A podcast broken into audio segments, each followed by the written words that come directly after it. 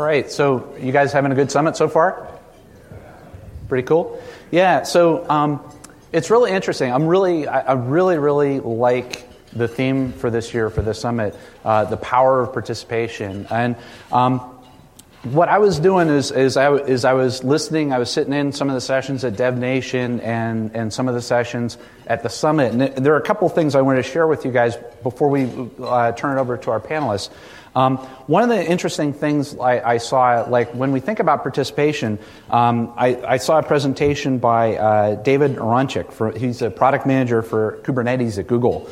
And um, you know, he was talking about Red Hat's participation with Kubernetes, about how we've done a lot of the work with uh, stateful application support and identity and authentication support.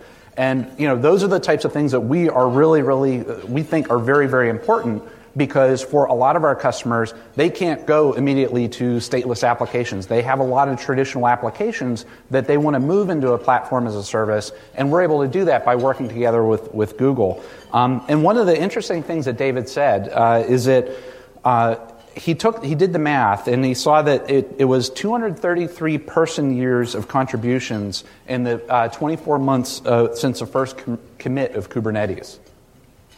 233 person years. And that wasn't all Red Hat. That was part of the larger community between Google, between Red Hat, and all the other contributors. So that was pretty cool. So, but, but you think about that, you know, the power of participation, you know, obviously Red Hat, yeah, sure, we're in open source. Uh, so that's something we do. That's what we do for a living. We have thousands of engineers that all they do is they write code and give it away as part of the community.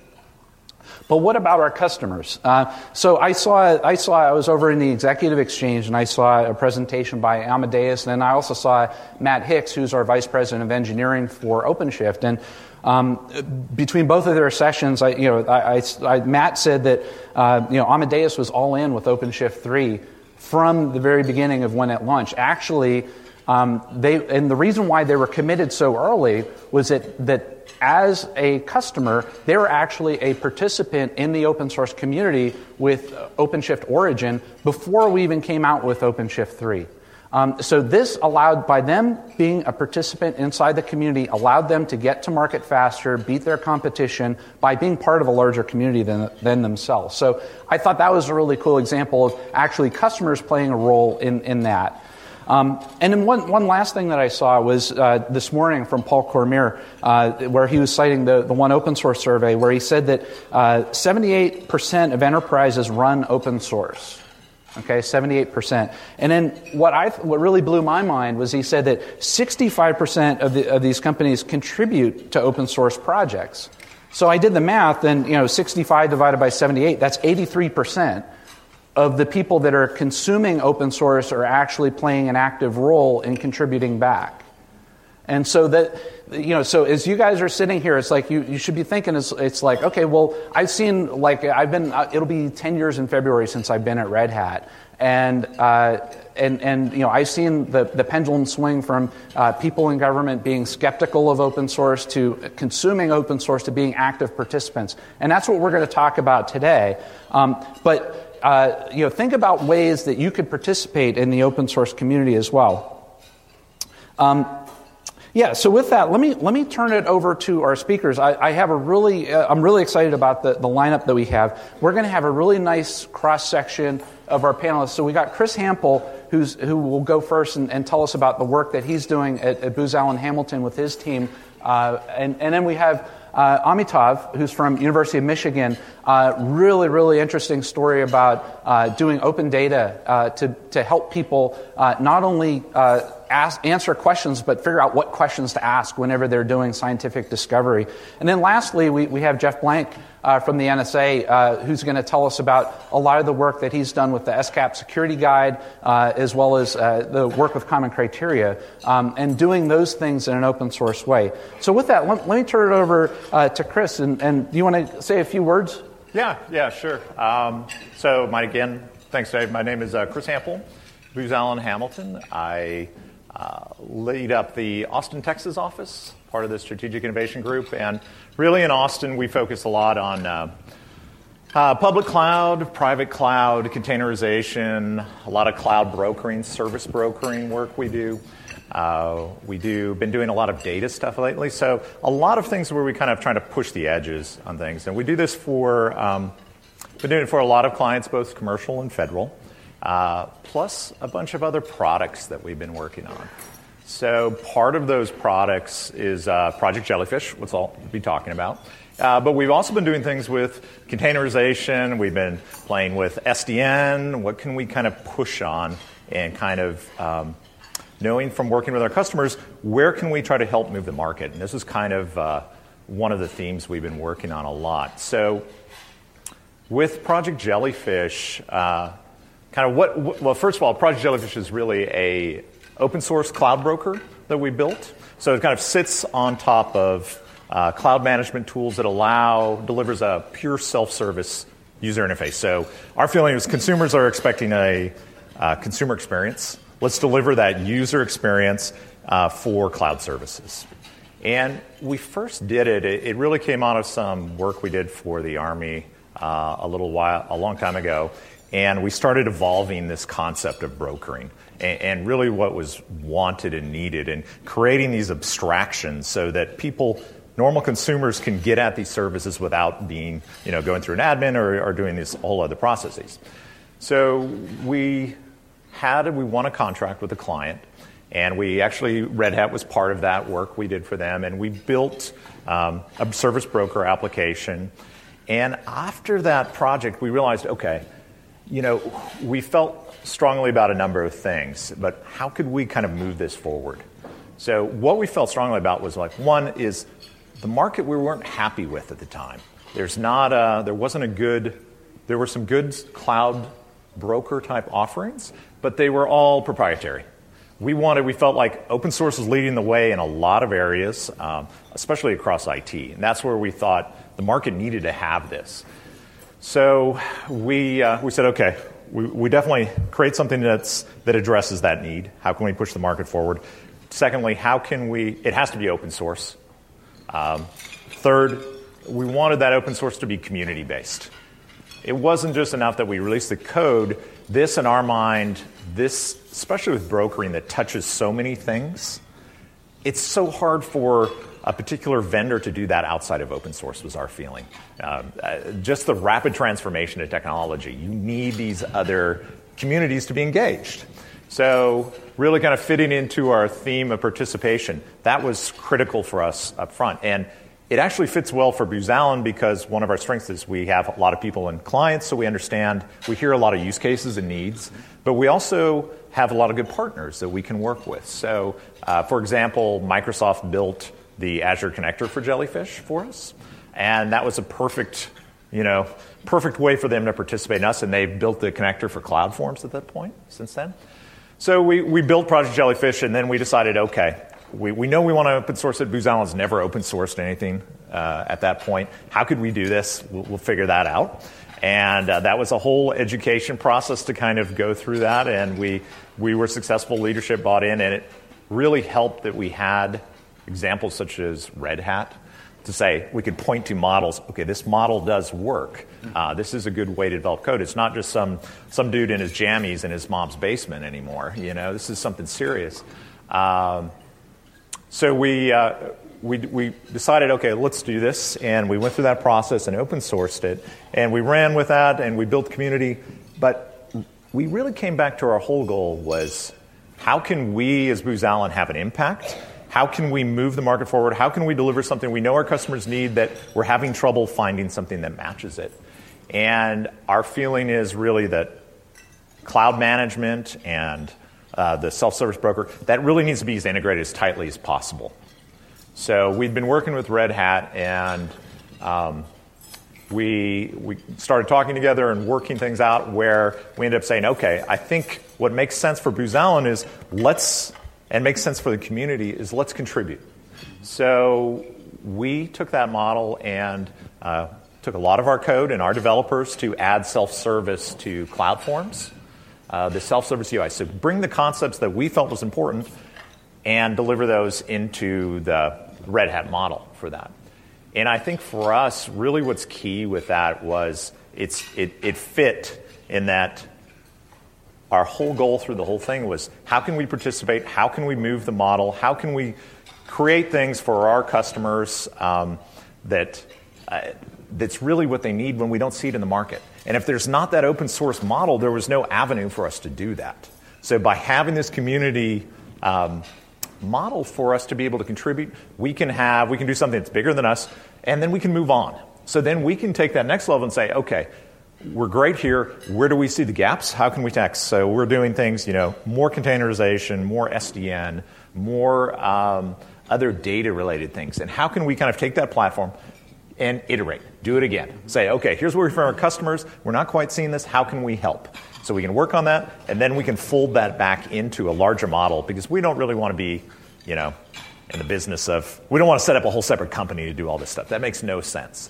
So that power of community, I think, is really critical for a lot of our stuff, and we've we feel it kind of gives us an avenue to move forward and do new cool things. You know, so that's kind of our story with with, with Jellyfish, and uh, I think it's been very fruitful, and it it helps us in a lot of ways. One, it gives us a product that now we can say, okay, um, this is addressing your needs uh, to our customers, but it also um, allows us to have keep working on the new cool stuff to be honest too. So we can hire people. That's a lot easier from the talent i'm trying to get out of austin you know and these people joining in booz allen they want to work on the new stuff right? So it's great for us to be able to then have them do that and then have them be open source contributors. So cool. yeah. Cool. So uh, people if people want to check out the project jellyfish website where, where should we send them? Yeah uh, projectjellyfish.org okay cool. Yeah. Yeah. okay Amitabh. Can, any, uh, can people hear me? Uh, yeah, we're good. We're good. Okay. Um, so uh, I am a supporting researcher at the University of Michigan, and uh, we have uh, been doing a lot of interesting projects that I'm going to talk about. But in particular, I want to talk about a product that we've been building called MedBuzz. And the challenge for us is we have over 300 data sources uh, with health data, with molecular data, with genomic data, and we need, need it for our researchers to be able to use this data and discover new therapies and drugs. And so what we did was uh, we looked around. We have a lot of vendors, including IBM, which is kind of our main um, uh, infrastructure provider. But we uh, found that there is a, you know, we, we needed an open source, an open everything, an open science platform to develop against. And so what we have done is uh, really uh, worked um, in, in open source. We have uh, open sourced our product, and also we um, want to engage in the larger change that is happening today which is there is a shift from the traditional, traditional funding models um, to the new model where NIH is granting in a different way. And I'm going to talk a little bit about uh, that process. Um, so, in traditional uh, uh projects, uh, when a grant was approved, it was a, a grant for the entire, uh, dedicated to a, a, a PI, a principal investigator. And what this person, this faculty would do was, build up their infrastructure from ground up. So a lot of the dollars that they had in the grant was spent towards doing the same things over and over again. So we needed a different model where the NIH is uh, sponsoring projects for different uh, universities, different um, uh, medical systems, health systems to come together and collaborate.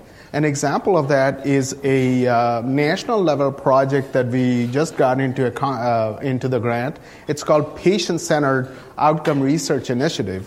This is a nationwide uh, initiative, and with the uh, electronic health records uh, rolling in, we still didn't have the ability to run queries across the nation. And this was preventing us from doing uh, research on how do we know what factors are affecting our obesity? How do we know what factors are affecting uh, our um, you know, bone disease? Things like that. So, what we did was in this project is to bring a common data model, a common data model that will allow uh, whether you're Centricity or you're Epic Shop or what have you, to bring this data into a common format and then ex- execute this query in a distributed fashion to be able to answer uh, scientific questions. There are other issues around this problem, which is, you know, we just, with health, we have a lot of regulatory requirements. We can't just take the data and start running queries on it. There's a lot of processes that make sure that your research is legit, that you're allowed to do those researches. And in a traditional setting, when I'm as a researcher, I go and uh, fill in my application for a study, and I get the data if I'm approved. But in a distributed, federated network across the nation, how do you ensure that your uh, study gets coordinated across different nodes? Um, so again, we had to think about this delegated uh, IRBs, the uh, institutional review boards. So those are all uh, challenges that we ran into. But if you look at the bottom of this, there is a uh, data play. We have to bring the data together and we have to build processes to share that data in a distributed fashion. And what we did was uh, this Medbus platform, this uh, distributed model. We've used a lot of Java uh, tooling and Linux on a clustered environment. And uh, what we are hoping to do is to get participation uh, both in terms of engaging in the project, but also get contributions to the project. Okay. So I know you had slides. Do we want to is that good? Or? Um, I, will zip through the clouds, uh, the slides, but I think I kind of covered all okay. of them. But let me zip through because I was looking for my uh, oh, clicker. Okay, yeah, I know Allison was panicking a little bit. Um, um, oh, there so, um, um,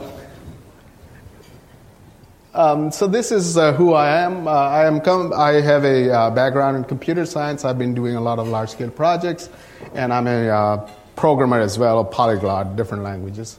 Um, this is our university. That's where uh, a lot of our uh, hospitals are. But we have also many other facilities across. Um, and let's see if this goes through. And uh, this is kind of the size of our pro- uh, of our enterprise. Uh, in particular, we have the I'm part of the research enterprise, 466 million, and operating budgets of 3.3 billion. And so the changes, there is a change, and what we wanted to talk about that change. And uh, with change, there is obviously opportunities, and so we feel like we have made some impact there. Um, and it's a great time to be a developer.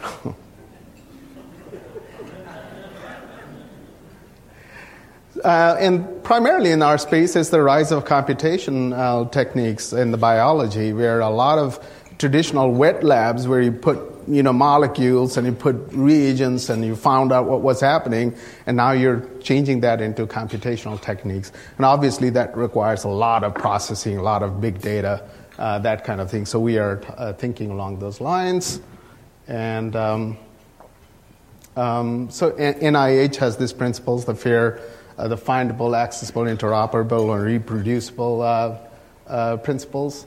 And we are uh, trying. To, so you know, this this is where it is. You know, if if the, if you look at the trend, it's open everything. And why is that? Not because of altruism, but because it's too slow otherwise.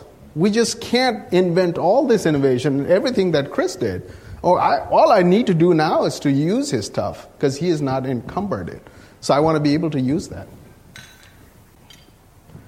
All right, so the major initiatives in the, in the, nat- in the national landscape is Learning Health System, which is trying to close the loop between learning, practicing, and uh, discovery.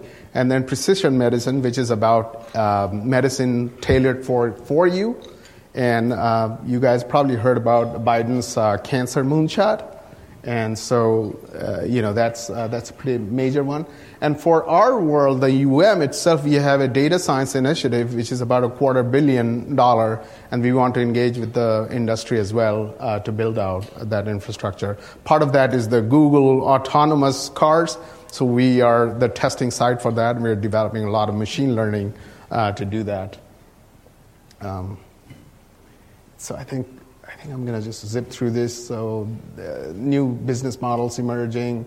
So, there's a, all. My point here is there's a lot of opportunity uh, here. Uh, for instance, pills that uh, track. You know, today our problem is you, you. I may have prescribed you a pill, but did you take that? And so, pills, smart pills are coming which are basically tracking did you take the same dosage? Did it do the thing that it was supposed to do? So things like that are coming. And this is Medbus, so we built out this data integration in a box. Essentially, you plug in data sources from one end and you get data on the other end. And remember, in our context, we, we utilized a JBoss product called data virtualization, and it's the coolest piece of machinery that I've come across. Uh, it basically takes your, uh, you point your data to different sources, whether it's big data or a tiny little Excel spreadsheet, and then it manufactures tables out of that so you can run your SQL queries against it. But not only that, it translates that automatically to services. And you can consume that. In, in our case, a lot of that is happening through R or uh, SAS, where you can get the data and start doing your uh, uh, complex computations on it. So it allows us to industrialize our uh, service delivery model. And this is all service oriented architecture. So you can get it through RESTful services or you can use JDBC, what have you. So I think, I think the piece is we have identified a core key demand. We believe there is a solution. We need a lot of help in, in building this. We've just made the start. And I am hoping that I can get participation and help from this community here. Thanks, Amitabh. So, Jeff. So, um, whoops, here we go. So, hi, I'm Jeff Blank. I'm a technical director uh, within in, uh, NSA's Information Assurance Directorate, uh, which is, of course, NSA's defensive mission. Um, I, I, focus on uh, security analysis of uh, operating systems and application software in my current role. So, oh, yes, I guess there are logos. Um, and so, uh, NSA has been called uh, many things uh, recently. Um, I, I, I, might describe NSA uh, first and foremost as a technology organization. Um, so, and, and indeed, uh, uh, one of the reasons I'm here to, today is to talk about how uh, we, why we open source things. one is for technology transfer. If there's a particularly new piece of software or technology that we wish to commercialize or at least share with, with everyone, we have a process for that. and I'll show some examples in the next slide. Um, another one is technical tools, uh, say for folks running networks. We want to get those out to uh, administrators uh, for, of all national security systems and indeed for the wider federal audience. Uh, and open source is often a great way to do that. So we have, uh, and again, later slide we'll show a bunch of examples of that. And so uh, big reason NSA open sources is to advance uh, information assurance mission, which is our, our, defensive mission, right? If you have a tool and you think it'll help defend networks, uh, you want to be able to get it out there uh, as widely as possible. And then another one is uh, maximizing dissemination this way um, provides the best value to the taxpayer. Uh, if you're only providing it to little pockets of people here or there, uh, it's just, you know, it's, a, it's bad ROI for, for the taxpayer, for sure.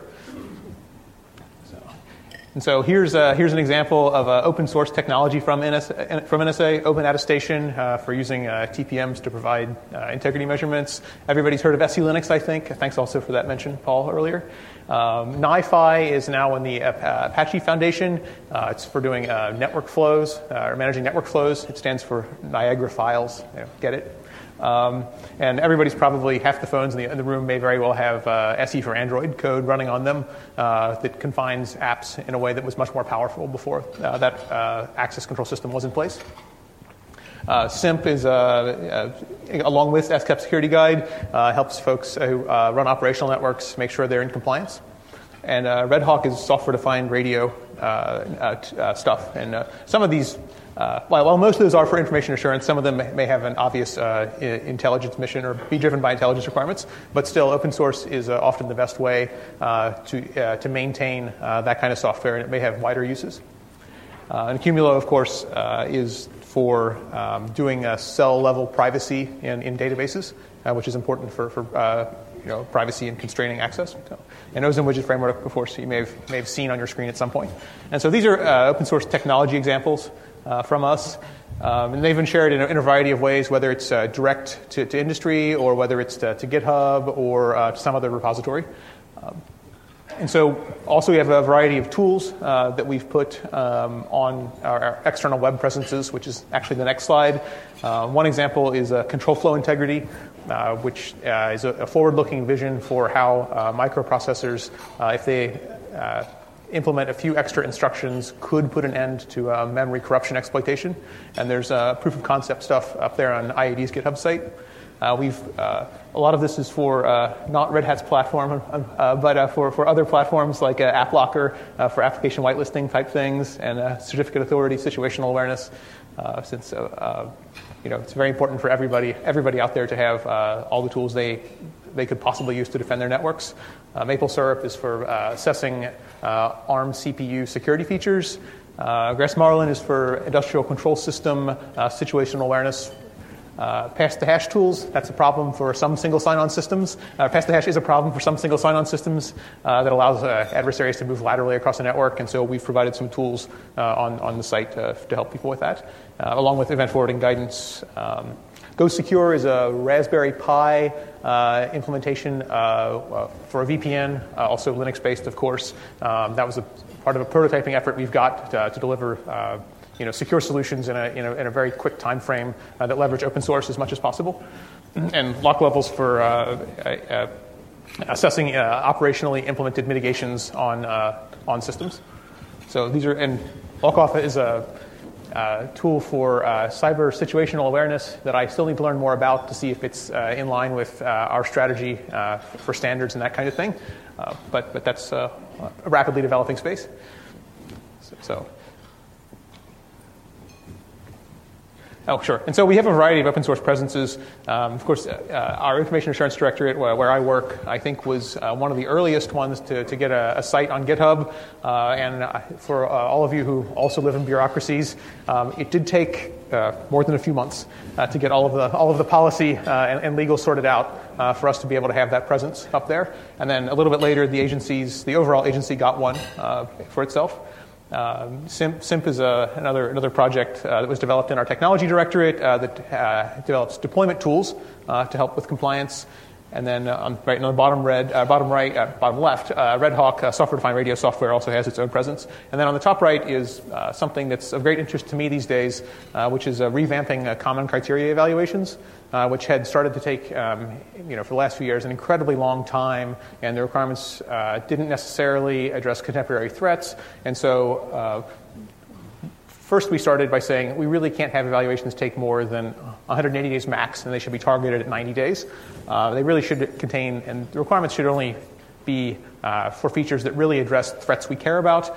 Um, and then along those lines, to make the requirements documents move a lot faster and to involve community effort as much as possible, we went ahead and got uh, the approvals necessary to put it on GitHub directly.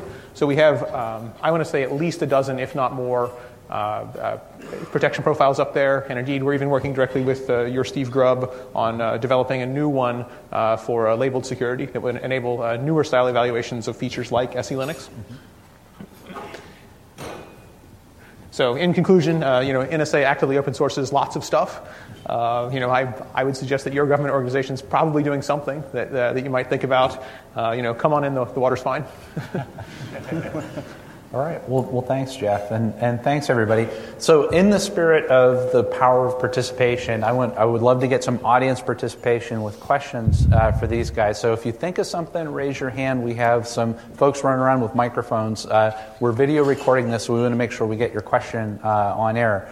But while you guys think of questions, um, I, I, have a question for you guys. We, we could throw this around. Maybe we'll start with Chris, but. Um, I, I don't know if, if Mike Hermus is here. He's the uh, CTO of DHS. He, he presented yesterday at the Executive Exchange. I don't know if he uh, is somewhere else, but it was an interesting quote that, he, that I wrote down from him that he said yesterday. Um, so he was talking about uh, like open source in the context in the context of government agencies and you know he's saying that releasing open source is one thing but agencies need to know how to develop communities um, and he said red hat is good at this and, and but a culture shift is really needed so um, I, I, totally agree with him that you know it's like you don't want to just do like a, a, code bomb and stick something up on GitHub and declare mission accomplished. Yeah. Um, so for, for each of you guys, maybe and again we'll start with Chris how do you build that culture of, of uh, and, and how do you make sure that once you put the code out there, do you need to actually budget for you know, community maintenance and cultivation? And, and you know, because I could imagine if you look at the pie chart of how much time somebody has to spend on engineering versus community culture uh, cultivation, you could actually flip that over time to uh, so you're spending less time writing code and, and, and by getting more people to join a community. Yeah, yeah. Adding, creating the community, that's hard. Yeah. It is not easy stuff. You know, we had hoped, oh, first we, we were very naive at first. We'll put it out there and we'll get all these people jumping in. That, it just doesn't organically happen like that. So I think from our perspective, especially for an organization to do it, there does have to be people engaged. It's a lot of marketing efforts, you know, too, of how to get people steps like, okay, here are some ways you could start, you know, yeah. and, that, and also I think we always talk about code contributions non code contributions. Let's get right. feedback, let's get bug reports, let's get um, kind of little papers describing where you want things to go. I think that's one thing that a lot of people often overlook, and that's yes. where we benefited probably the most. We get some code contributions of the time, which yep. you can get, but getting that non code has been very helpful for yeah. us. So. Yeah, and I, I, know, Jeff, you've, you've seen that firsthand with the SCAP Security Guide, where um, you know, you'd love a pull request, yeah. right? Yeah. But a bug report works just as you know, it's it's it's the next best thing uh, as opposed to just people being quiet about stuff. But how how do you see that from developing that culture with, say, like the SCAP security guide? You're, you're absolutely right, uh, and uh, we call it commercialization, yeah. right? Uh, because as, as, part of our tech transfer process, uh, there are very explicit questions asked, like, so why do you want to open source this? Uh, what are your plans? Uh, what industry partner are you working with? Yeah. Um, that, that kind of thing. Um, so um, I think we actually have that culture established, um, at, at, least, uh, you know, we, you know, that's run by our research directorate uh, in coordination with our information assurance directorate with regard to um, getting uh, tools technology out there. Mm-hmm. It's explicitly part of the process and is even written down in, a, in the process itself. Oh, yeah, okay. so um, that's, that's a great point. Okay. Amitabh, what, do you have anything to add? Yeah, for, for me, it was, um, you know, it's, it's a new thing. A health system uh, is, is uh, traditionally very conservative we have lots of regula- regulations. And so, um, you know, for, for me, it was a one year process to work with our lawyers to kind of figure out how do we actually um, take the code and release it. But not only just in terms of um, intellectual property, but also the liabilities that you may incur. And that's an important one, especially uh, for a faculty standpoint. Uh, a question that faculty often has is, um, you know, can I use this without encumberment? And that's an important deal. They want to know what's the story for them. Can they use it or not? And the other uh, facet is uh, can I build upon this and not get sued for intellectual property, right? So all of those are important ones. And from an, uh, so we decided to use the Apache uh, software uh, license. And it uh, does help you with indemnification. There is a set of lawyers who are going to help you if you get sued for patents. So there are, there are things that are really important, but it also is important to not run too fast because you you have to stay with your culture. And it's an important one. It's a cultural shift, and we're still uh, learning. Yeah, yeah. Because and I can imagine, Chris, like uh, at an integrator or in the government or in academia, you, you, know, there's always like, oh, we can't let our intellectual property out. Right. That's that's why we're here. And it's like, and and so, right. how did you from? Did you have to do a lot of selling to your management yeah. to get them to buy off on it? Uh, you know, really, first it was like education. You know, as part of that buy-in, it starts like, how do we educate people, leadership um, in our organization to say, okay, this makes sense. I mean, we just invested all this money in this. You're going to give it away? You know, that, that's puzzling at first. Um, but I, like I said earlier, you know, we pushed back. We use examples of Red Hat, but it, as like, hey, this can work. This makes sense. Here's the differentiator it gives us. Here's how it helps our clients. And it just took that education. And after a while, once people started using it and downloading it, it's like, ah, oh, this makes sense. Yeah. You know, it really, it really changed things. And it also does, um, you know, for us too, it's a branding thing. It's hard to get the message out. Like we can say, oh, we have cloud people. You know, we're doing these cool things with service broker. Well, show us.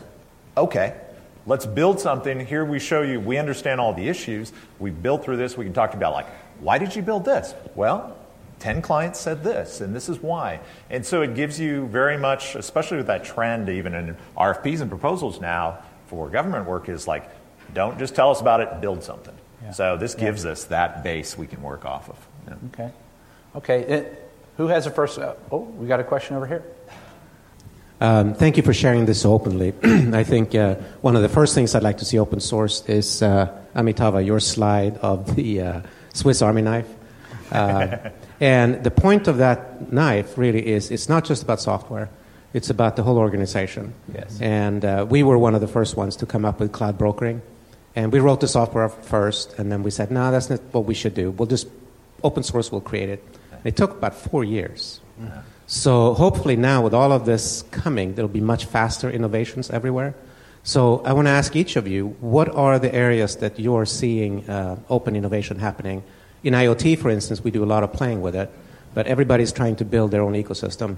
And at some point in time, we're going to have to determine which way to go. Or will it be open source? So each of you, what are the big areas that you see open source benefiting from that maybe we haven't seen yet? Sure, so I can start. um, yeah, I think I think we're seeing it now is a lot around data and the handling of data and the transport and the wrapping of data um, and the integration of systems like you're showing today. I'd like to see that. Um, we have a lot of clients that are involved in that. Also, the networking side you know, we've been talking a lot about that, and that's kind of pushing down those layers in that. You know, we want to create that abstraction. We're always anxious to automate it, and we kind of run into these obstacles. Open sourcing that and coming up with these uh, common platforms for that is something I think we see a bunch of. I'd like to see IoT for sure. You know, I'd like mm. to definitely see a lot more in there. The, the different platforms and proprietariness of that is is causing some trouble for us at times. Yeah. Um, for me, uh, I think if you look at the stack and with the emergence of cloud, there's a, a, need for a cloud operating system, right? It's, it's a distributed operating system. So that's what is happening. If you're seeing that trend where uh, containers and uh, orchestrations, all of those are coming together so that we, as the consumer on top, don't have to worry about these things. And I'm glad, for one, that Red Hat is working on that, and other people like Chris are uh, actively working on that. Um, for us, it's about the data uh, to find cure. And every dollar that we don't spend on storage or on orchestration is dollar that we have for finding the next cancer drug. And so we want to differentiate on our, um, on our research and not on the, on, on, the, on the technology. And that's where we are wanting to participate in a community where we can get some of these things. And as a part of doing research, if we have things that we built we didn't find somewhere else, we would be happy to share it because if every other university started doing it, every other organization started doing it, then we would also benefit from that process. So it's the compounding effect of this participation that everyone coming in with their stuff and then leveraging um, the giant shoulders on which we stand. I think that would be the important one for us. I guess there are probably two I, I uh, mention, uh, one of which is really sexy and one of which isn't. Um, the, one, the one that's really sexy is uh, data analytics uh, for cyber defense, right? Uh, bringing in uh, a whole bunch of data points from across the network about events that are occurring to know if um, you know, an attack is in progress, that, that kind of thing. And there's a lot of that. Um, with, we're doing in partnership with, with DHS uh, and, and, NIST uh, to develop open standards along those lines uh, that I think will be, be prototyped and expressed in, in open source ways. Um, the one that we're working a lot on that unfortunately isn't as sexy uh, has to do with uh, the government developing basic um, IT security requirements and, and getting so that products can quickly be evaluated and given a stamp that says, yes, we know this product has at least a set of features. They've been given some basic evaluation, good to go, which is really only possible even with some classes of product things like things in the cloud are moving too fast, right? DevOps, you know, what are you going to do? The, the, the developer's going to ops, right? So, um, uh, but, but, uh, but to the extent possible, we, we do want to speed up um, any, any kind of evaluation processes, and we're leveraging open source to uh, speed that up as much as possible. Could I add one more, David? Yeah, go ahead. I think it's more on uh, not a technology, but a process because this is a government room. And, yeah. um, you know, we do a lot of work at Booz Allen for a lot of government clients. I wish, and I know there's, there's some movement in this, but I wish we could take portions of that that aren't sensitive and push back to the community. You know, uh, mm-hmm. that would be a huge transformation for us. You know. Yeah. Okay. Who's who's next? Got another question over here.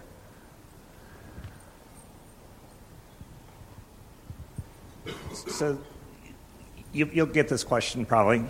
Um, we have all this open source, we have all this open data, we have this transparent connectivity, we can get to everything. So now, how do we manage who should have access and who should not? And how strong is the trust that you have when you start opening up these very large uh, data sources uh, for the strength of the authentication. So proving yeah. who, who should be there is authorized to be there. So, so I think, Amitav, you have that problem solved. Uh, yeah, well, solved is a, a strong word. Uh, um, w- this, is, this is a governance problem, and, and governance uh, is diff- different forms of governance. Uh, you could have local governance, as in the projects that we do at the university, and then we have delegated governance where we send our uh, request up to Mayo and then it filters down to all the network uh, nodes in the network. Um, but you know the point here is that there are there is a, I, I make just a lot of people uh, conflate security with governance, and so I feel like you know at the infrastructure level. If you have the right controls in place, that you've set it up so that you don't have to, for every single project, do that over and over again, and then let, let a policy layer that allows the um, person or a set of committee to manage who gets access or not uh, is, is uh, then a policy decision and a policy ascription. Uh, the other thing is you need powerful ways to describe these assertions. It's, uh, it's not perfect. An example in our world is there is uh, regulations that if you're uh, data is being used in a, a, a project, and in, we call this secondary use. And then you have uh, projects that feed from this other project, like you have derivative data.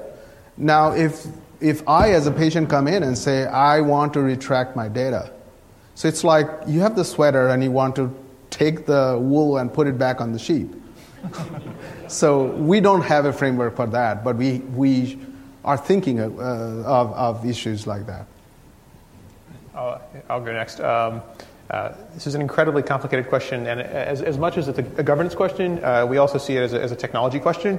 Um, and one of the things we're focused on uh, these days is how you identify uh, the individual user. DoD, uh, of course, has, I think, the largest uh, public key infrastructure in the world, commonly backed by the common access card that you see DoD people carrying around for identity.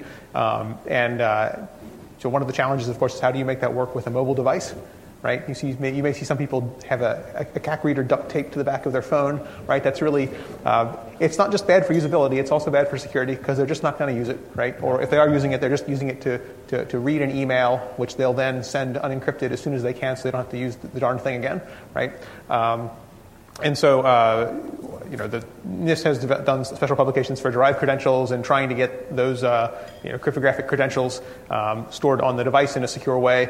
Um, and then paired with that, often is uh, do you use biometrics to allow unlocking uh, and access to those credentials. So, uh, and then of course, how does the how does the system itself uh, ensure that if it becomes compromised, an attacker can't then export those credentials and masquerade as that user from somewhere else.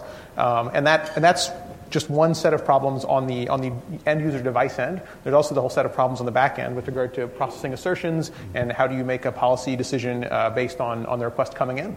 So, uh, yeah, very rich question with uh, very, many, uh, very many rich problems. Yeah, I pretty much agree with these guys. you kind of covered a lot of that.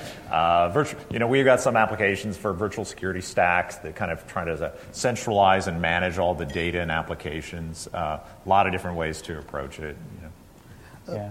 Uh, one another project that we've been working on is uh, called Project uh, Glovebox. And the idea here is that we're using uh, virtual desktop technologies to get, give researchers access to the data, but it doesn't actually leave the envelope. Mm-hmm. And that's a, a pretty uh, useful uh, thing for us. Yeah, just on top of that, we so very similar. We've been working with some research facilities too. So instead of like transmitting all the data, you just submit your algorithm. Mm-hmm, Let the right. processing. We'll we'll do the results. We'll mm-hmm. test it. and We'll give you the results back. Yes. But we keep the data there instead of sending that back for you to do yeah. your research work. Yeah, and it's it's oftentimes it's yeah. much more efficient to send an algorithm than to send a petabyte. Oh, absolutely. To where the algorithm yes. is. Yes. Yeah. yeah. So I know we're we're running out of time, and um, and I want to make sure that you guys have time to get to the next session. Um, and so I'm going to ask these guys a closing lightning question, and I'll let them think about it before they answer. Um, but if, if you guys were going to, uh, if and you guys pull your phones out and you could tweet this, but if, if these guys were going to tweet one thing you said today, what would it be? And, and we'll start with Chris, but before, before you guys think about it, give you, give you a second. Um, so while, while these guys think about it, I want to make sure that this is, this is more than just an annual event. Um, the whole thing with power of participation, it's not just like a one time a year thing that we come here and we do this. We have events going on all the time. And I wanted to bring to your attention a couple of them that we have going on in the very near future. So, next month we have, uh, I don't know if you've been to Dev Nation earlier in the week, uh, but we have Dev Nation Federal and it's going to be in the DC area on, on uh, July 28th. We got the website, the agenda already up. So think of it as the uh, greatest hits of Dev Nation, but it's in the DC area and it's a free event. Um, so please check that out. Um, the other thing is on October 6th, we have Defense in Depth, and I, I think this is the fourth time we've done this. Um, so, as you guys know, October is National Cybersecurity Month, so hopefully you're getting your cards and putting a tree up and all that stuff for that. Um, but so in celebration of that, we always do defense in depth. And that is, again, sort of like the greatest hits of the, the Red Hat Summit of all the security talks that we've done. And we're going to have engineers come in uh, to present, and we're going to do hands on labs, and it's going to be really, really good. Um, and then lastly, on November 2nd, we have the Red Hat uh, Government Symposium. Um, and, and so those two events are, uh, they're in the planning phases right now. And so what I really encourage you guys to do is follow uh, Red Hat Gov, and, and uh, you know, we, we'll be letting you know when those events are going on. And with all that, too, it's like I want to make sure that you guys are reaching out to your, uh, your Red Hat counterparts as well, reaching out to me as well. Um, with, with all of these guys on stage here, and many of you in the room, uh, we've been very fortunate to have such deep relationships with you all. And I am personally very thankful of that. Um, I know that uh, Red Hat is a better place because of you guys, and my life is better because of you guys. So I want to thank you for all that. Um, so with that, let's let's flip one more slide and, and, we'll do our lightning question. So Chris, if people were going to tweet one thing you said today, what would that be? Yeah. So I like seizing these opportunities, and I'm here in San Francisco on stage, yeah. right? So I think it'd be remiss if I didn't do something like um, uh, Booz Allen, Red Hat, open source that makes the world a better place. All right. For my Silicon Valley reference. Nice. Okay. Amitai. All right. Um, join your open science comrades to fight disease. We need you. Hash Madbus. All right. Okay. Jeff? Uh, open source is uh, often the most effective way for NSA to share tools and technology uh, with customers and partners. Cool. Cool. Okay. Well, thank you guys. Let's give these guys a round of applause. And I want to thank you all for coming.